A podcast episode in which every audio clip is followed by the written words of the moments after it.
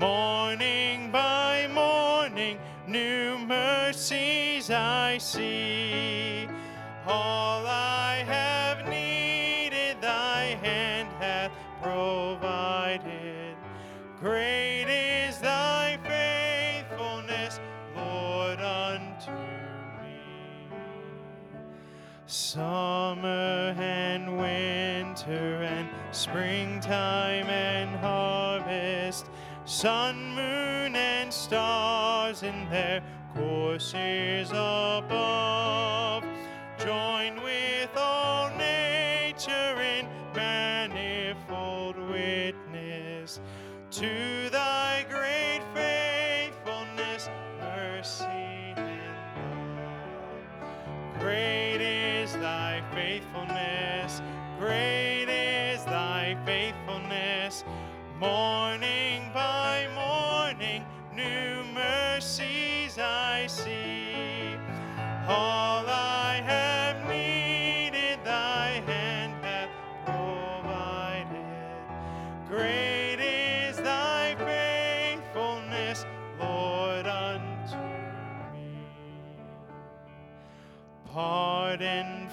for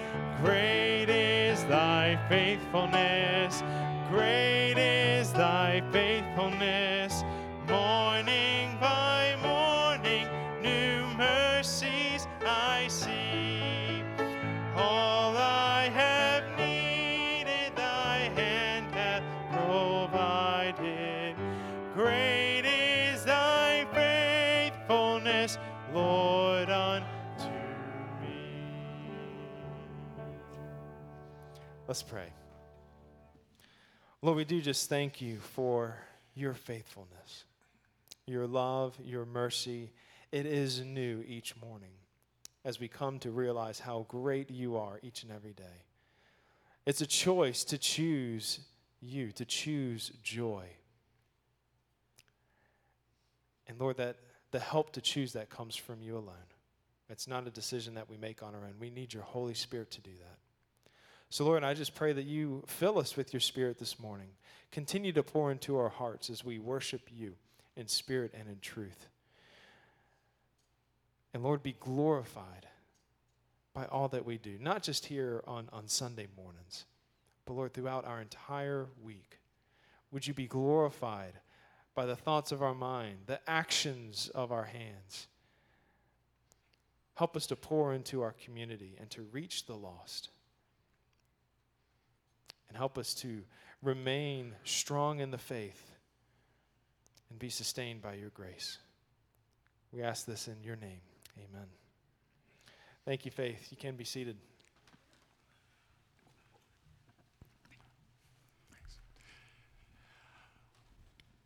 I know that most of you know Greg, but I just want to take the opportunity now, if you're new with us especially. Greg is our youth director here at the church, and uh, he has had the opportunity to do a three week series on cultural engagement. Today is the last of that, that series. And uh, part of what we do here at Faith Community Church is to prepare younger people for ministry. Greg is one of those. Greg uh, received the Lord through our dodgeball ministry years ago, and the Lord put a call on his life. And it's exciting to give him the opportunity to preach a series here. But I just want to say, Greg, what a blessing it has been. It's not just for you, right? This isn't just for you to have the exercise of doing this, but what a blessing it has been to hear the messages. And I, am sure everybody here would confirm how they've been, been filled by the word that you have preached, the, the clear gospel message and the clear call to be engaged with our culture. So, so can we just say a big amen for Greg today and just show our support in that way? Give him a big amen.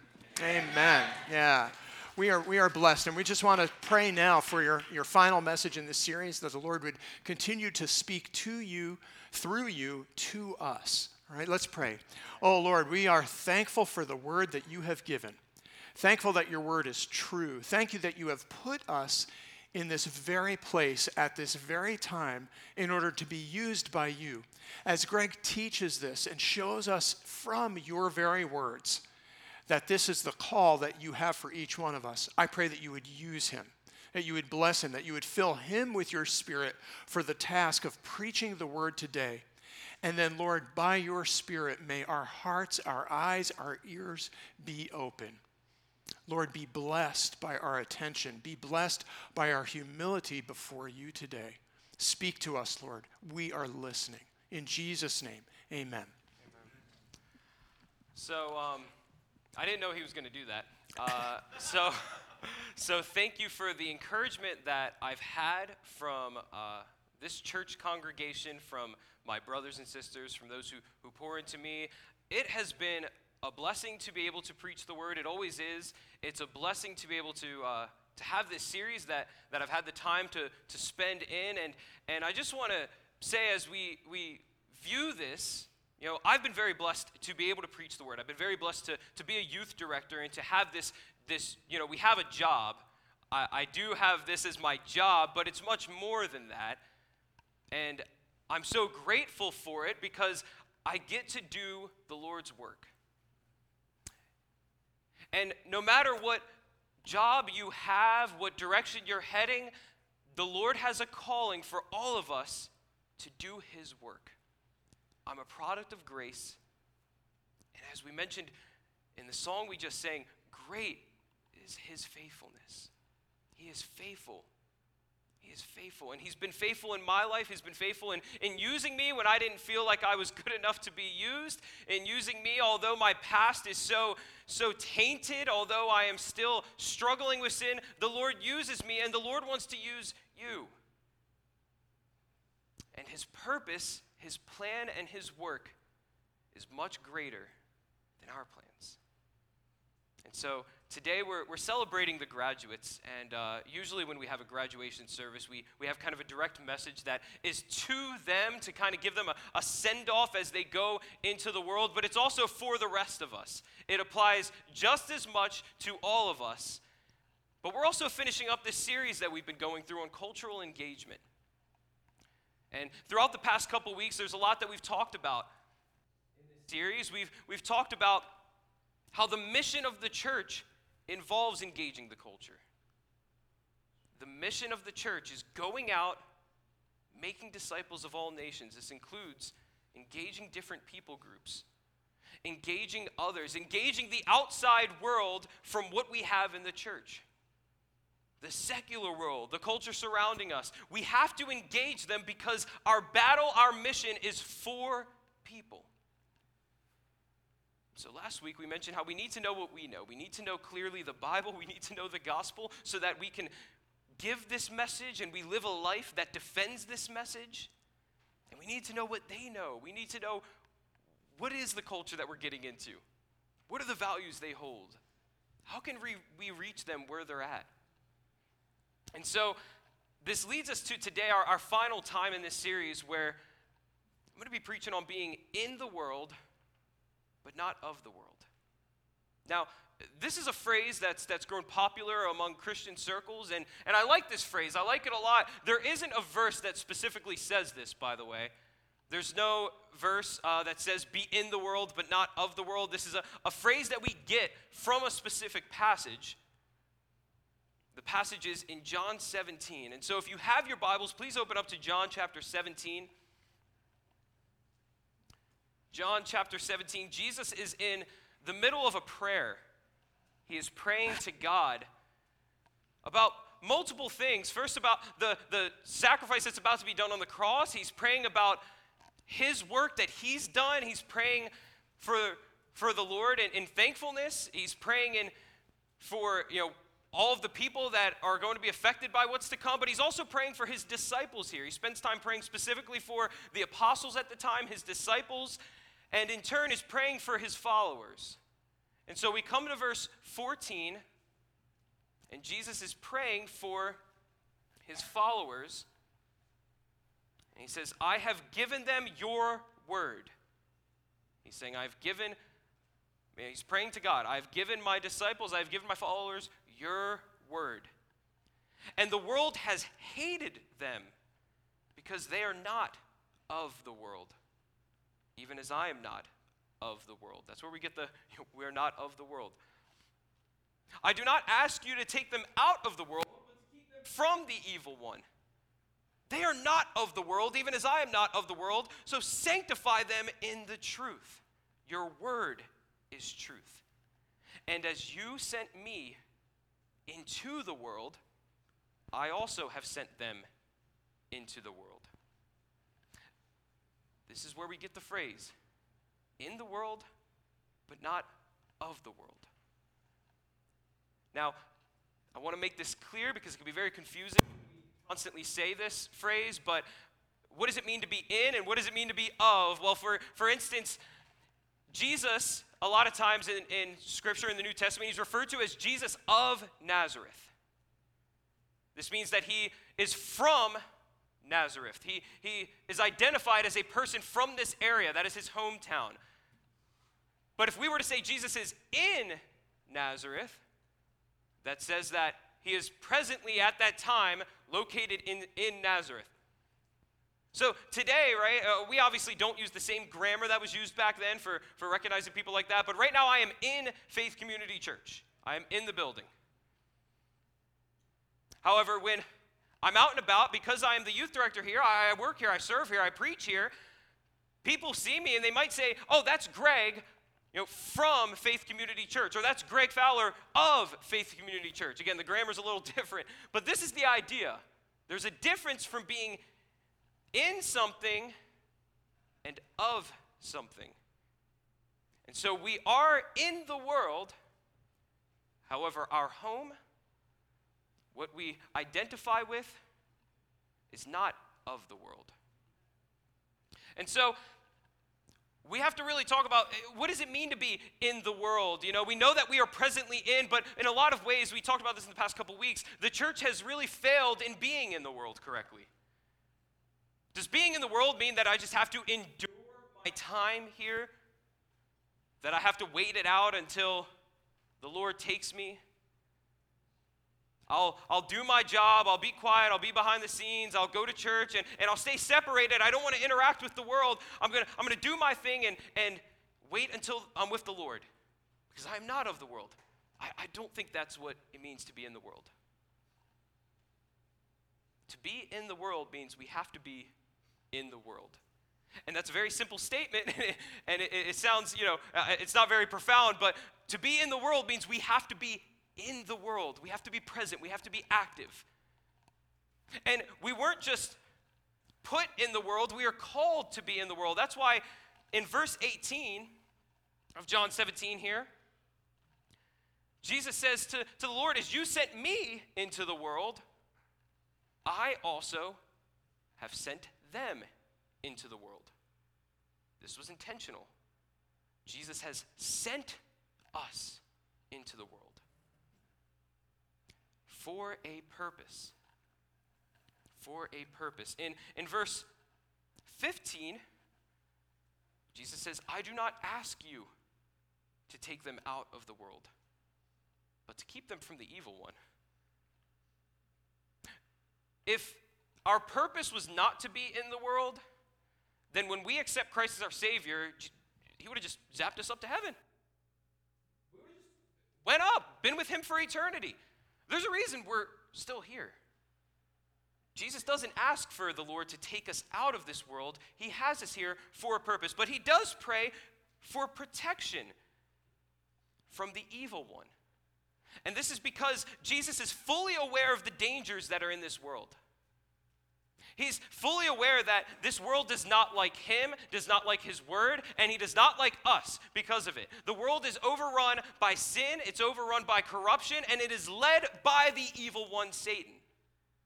In 1 John 5:19, John in, in this book, he says, We know that we are of God. Those who have accepted Christ as their Savior, we are of God. And that the whole world lies in the power of the evil one. Jesus was fully aware that the world was corrupt and dangerous. He was fully aware of this, yet he still sent us into the world. This wasn't just so that we would hide or cower or go along with the motions. He sent us here with a purpose. In verse 18, when he says that he sent us into the world, he uses himself as the example, just as I have been sent into the world. So then we have to look at all right, if there's a purpose we have, if there's a purpose that we're here, if there's a reason that, that we are still in this world and that Jesus wants us here, what is it? What is this exact purpose? And Jesus explains this purpose in, back in verse 4, all the way back in this chapter, when he's praying to God and he says, I glorified you on the earth, having accomplished the work which you have given me to do. Believer, there's two things here that we see when we talk about purpose. Christ's purpose on earth was to glorify the Father and to do the specific work that he had for him. Jesus' work was to die on the cross for sins. Jesus' work was to pay the payment that we could not, so that us as creation, all of us who are, lost and dead in our sin, can have a way to eternal life by believing in him. Jesus' work was representing God and proclaiming his glory to the world, and he accomplished it. Then Jesus left, and he sent us to continue that work. We've been talking about this work the past couple weeks. This work that we have of glorifying the Father by reaching people. Glorifying the Father, loving Him, while sharing the gospel, while making disciples, building His kingdom. And so we know our purpose, we know our work, and this is why we need to be in the world. But that's scary because the world's dangerous. That's why he also tells us there's a careful way of doing this. And, and this is when we get to the don't be of the world. You see, if we enter into the world and then we just get consumed by the things of the world and we get conformed to the ways of the world, then we're missing the mission. We're not fulfilling the purpose. We're just like Israel, whose purpose was to proclaim God's glory to the nations, yet they worshiped other idols. They did the things that the other cultures were doing. That's not our calling. We're called to be in the world for a purpose, but we're not of the world. Now, now what this means is in verse 17, Jesus, while, while praying for his followers, he asked the Lord, sanctify them in the truth. Your word is truth. This idea of sanctification, being set apart. Jesus is saying, My followers are set apart by your truth, by your word. If we are to follow God's word, if we are to hold the values of what is right and what is wrong according to Scripture, if we are, to do the things that God is calling us to do according to His Word, like go and make disciples, like love and, and stand against injustice, we are going to be set apart because the world doesn't live that way. We're going to stand out. We're going to look awkward. We're going to look dumb. In fact, we're, we're told that the gospel is foolishness to the world. And if we preach that gospel, we're going to look foolish. Not only that, we're told in verse 14 that we're going to be hated by the world if we are following his truth. And so, why is it we're prone to not be in the world? Well, because we're scared. I know for me, I'm scared. I'm scared to live in a way that sets me apart. I'm scared to be open and bold about Jesus because I don't want that hate. I don't want that persecution. I don't want everyone to look at me and say, Who, Who's that oddball? Who's that weird guy? What is he talking about? I don't want to stand out that way. And those are the fears that get me from fulfilling the purpose God has for me. Yet the purpose is so much greater and so much more worth it. We should expect this reaction from the world, but that doesn't mean that it has to consume us. Because we have a hope, we have a joy, we have a peace, and we have a message that is greater than the hate. The world is full of hate, and it is run by Satan. There is evil power at work against the gospel, but we have a power greater. And so we don't have to be afraid. We don't have to be fearful of living out the gospel. We don't have to be fearful of living out God's truth. We don't have to be fearful of standing out and not being of the world because we have the best gift in the world. And we need to share it. We need to share it. We are freed from sin, we're freed from Satan's dominion. Our home is elsewhere. And to not be of the world means that we are not to hold the same values, the same sin struggles, and the same beliefs as the world. And we're to glorify God by fulfilling his work, living set apart. Now, I know that this is a difficult task. I know that this isn't easy. I, am not asking you guys to, to just run out into the streets and start proclaiming Jesus, although that would be a wonderful thing.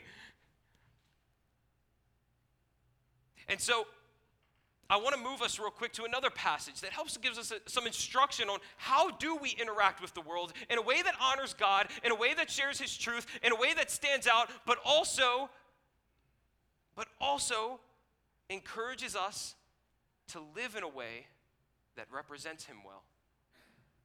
And so if you have your Bibles, turn to 2 Timothy chapter 2. Paul gives some instruction here on how we can interact with the world. 2 Timothy chapter 2. We're going to be in verse 23. So, Paul says to young Timothy here in preparing him on how to interact with the world, he says, But refuse foolish and ignorant speculations, knowing that they produce quarrels. The Lord's bondservant must not be quarrelsome, but be kind to all, able to teach patient when wronged, with gentleness, correcting those who are in opposition. If perhaps God may grant them repentance, leading to the knowledge of the truth, and they may come to their senses and escape from the snare of the devil, having been held captive by him to do his will. Paul's giving us some instructions on how we are, intera- are to interact with the world around us. We know that we have to be in the world, and, and I, don't want you to think, oh, well, this is scary. No, no, no. We, we've got some instructions on how to do this well. We got some instructions on how to do this in a way that relieves us of this fear and prepares us and equips us to interact with the world with a purpose. First, he says, do not be quarrelsome, avoid quarrels. Now, this is weird because Remember last week we talked about we're called to make a defense or be ready to make a defense for the hope that is in us. We're called to defend the gospel, we're called to defend truth, and we're called to preach the gospel and to teach the word of God. And so, uh, isn't that going to cause quarrels? Yeah, absolutely. There's no doubt about it. Right now, our world, I had a friend who, who is, is more secular, and I remember talking to him once. It's something I didn't know because I'm, I'm in a religious circle, I'm in a, a Christian church, right? And so there's some things of the world that I didn't know. Well, one of my friends who is of the world, he was telling me that, that there are certain things that uh, amongst the secular culture you just don't talk about if you want to avoid, you know, quarrels and disputes. The first thing is politics. They say, don't talk about politics. When you just meet someone on the street, don't talk about politics because it's just going to cause debate and anger and frustration. And, and the next thing was religion. That I'm not supposed to talk about religion? From the world's perspective, no. In our American culture, they, they say it's wrong to talk about religion because if you bring up your belief system, if you bring up your religion, then you're trying to start a fight they're not wrong. Because when I say that Jesus Christ is the only way to heaven, it says that whatever you believe is wrong. When I say that Jesus Christ died for your sins, it's saying you're a sinner. We know that the gospel is combative. It doesn't mean we have to be combative. It doesn't mean that we have to preach in a way that is so antagonistic. That's not what we're called to do. But when we preach the gospel, it's going to start it's going to start a fight. unless unless we're very lucky and the Lord wills and, and, you have someone with an open heart and we praise the Lord for those opportunities and we hope for those opportunities, but majority of the time it's going to start a fight. Yet we're called to not be quarrelsome. But there's a specific thing he, he says here. Paul says in, in verse 23 refuse foolish and ignorant speculations, knowing they produce quarrels. He's not saying avoid truth. He's not saying avoid the gospel. He's not saying avoid Bible issues. He's saying avoid foolish and ignorant speculations, knowing that they are to produce quarrels. Church, when we interact with the world, there are things that, that we hold that, that aren't clear gospel, and they could start quarrels, and we're not called to do that. They hurt our chances of sharing our message. We have to know what are the issues we're going to address? What are the priorities? What are the things that we should talk about? And how do we talk about them? For instance, me, I'm very opinionated of a person, and uh, it's something that, that the Lord's been growing me on and, and continues to. I have to seek him on it frequently. I'm very opinionated. I'll gladly, in a group of people, shout out a harsh opinion that I don't realize could hurt someone in the crowd. Like, hey, you saw that new movie? I thought it was awful. And then, you know, person in the crowd's like, I really liked that movie. And I'm like, oh, I'm sorry. but I easily say things that produce quarrels or, or hurt others. Maybe it's an opinion that I don't fully understand. And, and I'll give an example of this, and this isn't, uh, by the way, when, in this example, I'm not giving you the full extent of it, it's just an example. And I got this from a, a, book that I'm reading on cultural intelligence. But in talking about different issues, one of the issues that we talk about, you know, we look at politics, we look at um, issues of abortion and homosexuality, and we know that we're firm on those things because the Bible's firm on those things. But there's other issues that, that we're not as firm on. So, for instance, the topic of racism. We are all in agreement racism is wrong. Racism is evil. Racism is wicked. We're all in agreement of that, but when we talk to people of the culture, maybe there's different opinions on how it is to be handled. And this is when a lot of people get into speculations or, or not understanding each other, and quarrels come about. Yet we're not to be quarrelsome, we're to prioritize truth. We're tr- to prioritize the message that, that does change their lives. And so avoid quarrels, but also he gives the instruction be kind to all. In these discussions, as we interact with people who have differences and different beliefs and different understandings and, and people around us, if I go to a local Walmart or if I go to a, a video game tournament, I'm going to be dealing with people who are of very different backgrounds. They're going to be cussing and they're going to be they're going to be saying inappropriate things and they're going to be talking about politics in a way that I completely disagree with. Yet I'm not to be quarrelsome. I'm to be kind to all while I'm preaching truth. He also says, be patient when wronged. Now, this is a hard one what Paul's suggesting here is that we're going to be wronged. We're going to be wronged. When we preach the gospel, when we preach truth, as we mentioned, the world hates us. We're going to be wronged, yet the Lord says, be patient when wronged. When the world is attacking us, our goal is not to, to get angry and respond in quarrels and respond in debate and respond in anger. Our, our goal is to be patient and respond in kindness and then correct gently is what Paul says. Correct in gentleness for those who are in opposition. We're going to get opposition for our message, but we need to know how to correct them in a way that is loving, in a way that is kind, in a way that is gentle. For instance, I've, I've talked to people about the topic of abortion, and I've had people angrily attack me on, on this topic of, oh, well, you don't care about women's rights. And I'm like, no, I promise that's not the case. We love women, we love the mothers that are that are dealing with hardship. And we want to help and support them, but we also love the, the life of the child that's in the mother. Notice the gentleness and the kindness. I didn't react. They were attacking. They were attacking. They're saying, You hate women and, and you do this and you do that. No, that's not, that's not what we're doing.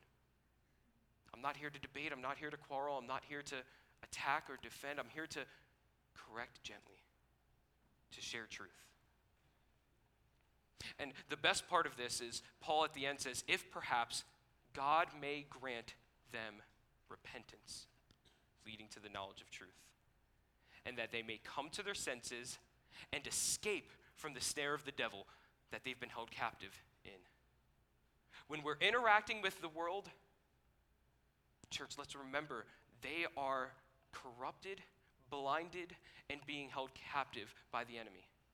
That one. Not that one. I put my hand up for that. They're being held captive by the evil one. They're being held captive and used by, by the one who is full of wickedness and hate toward God. And so instead of this feeling of anger and frustration toward them, we need to remember that the battle is for people.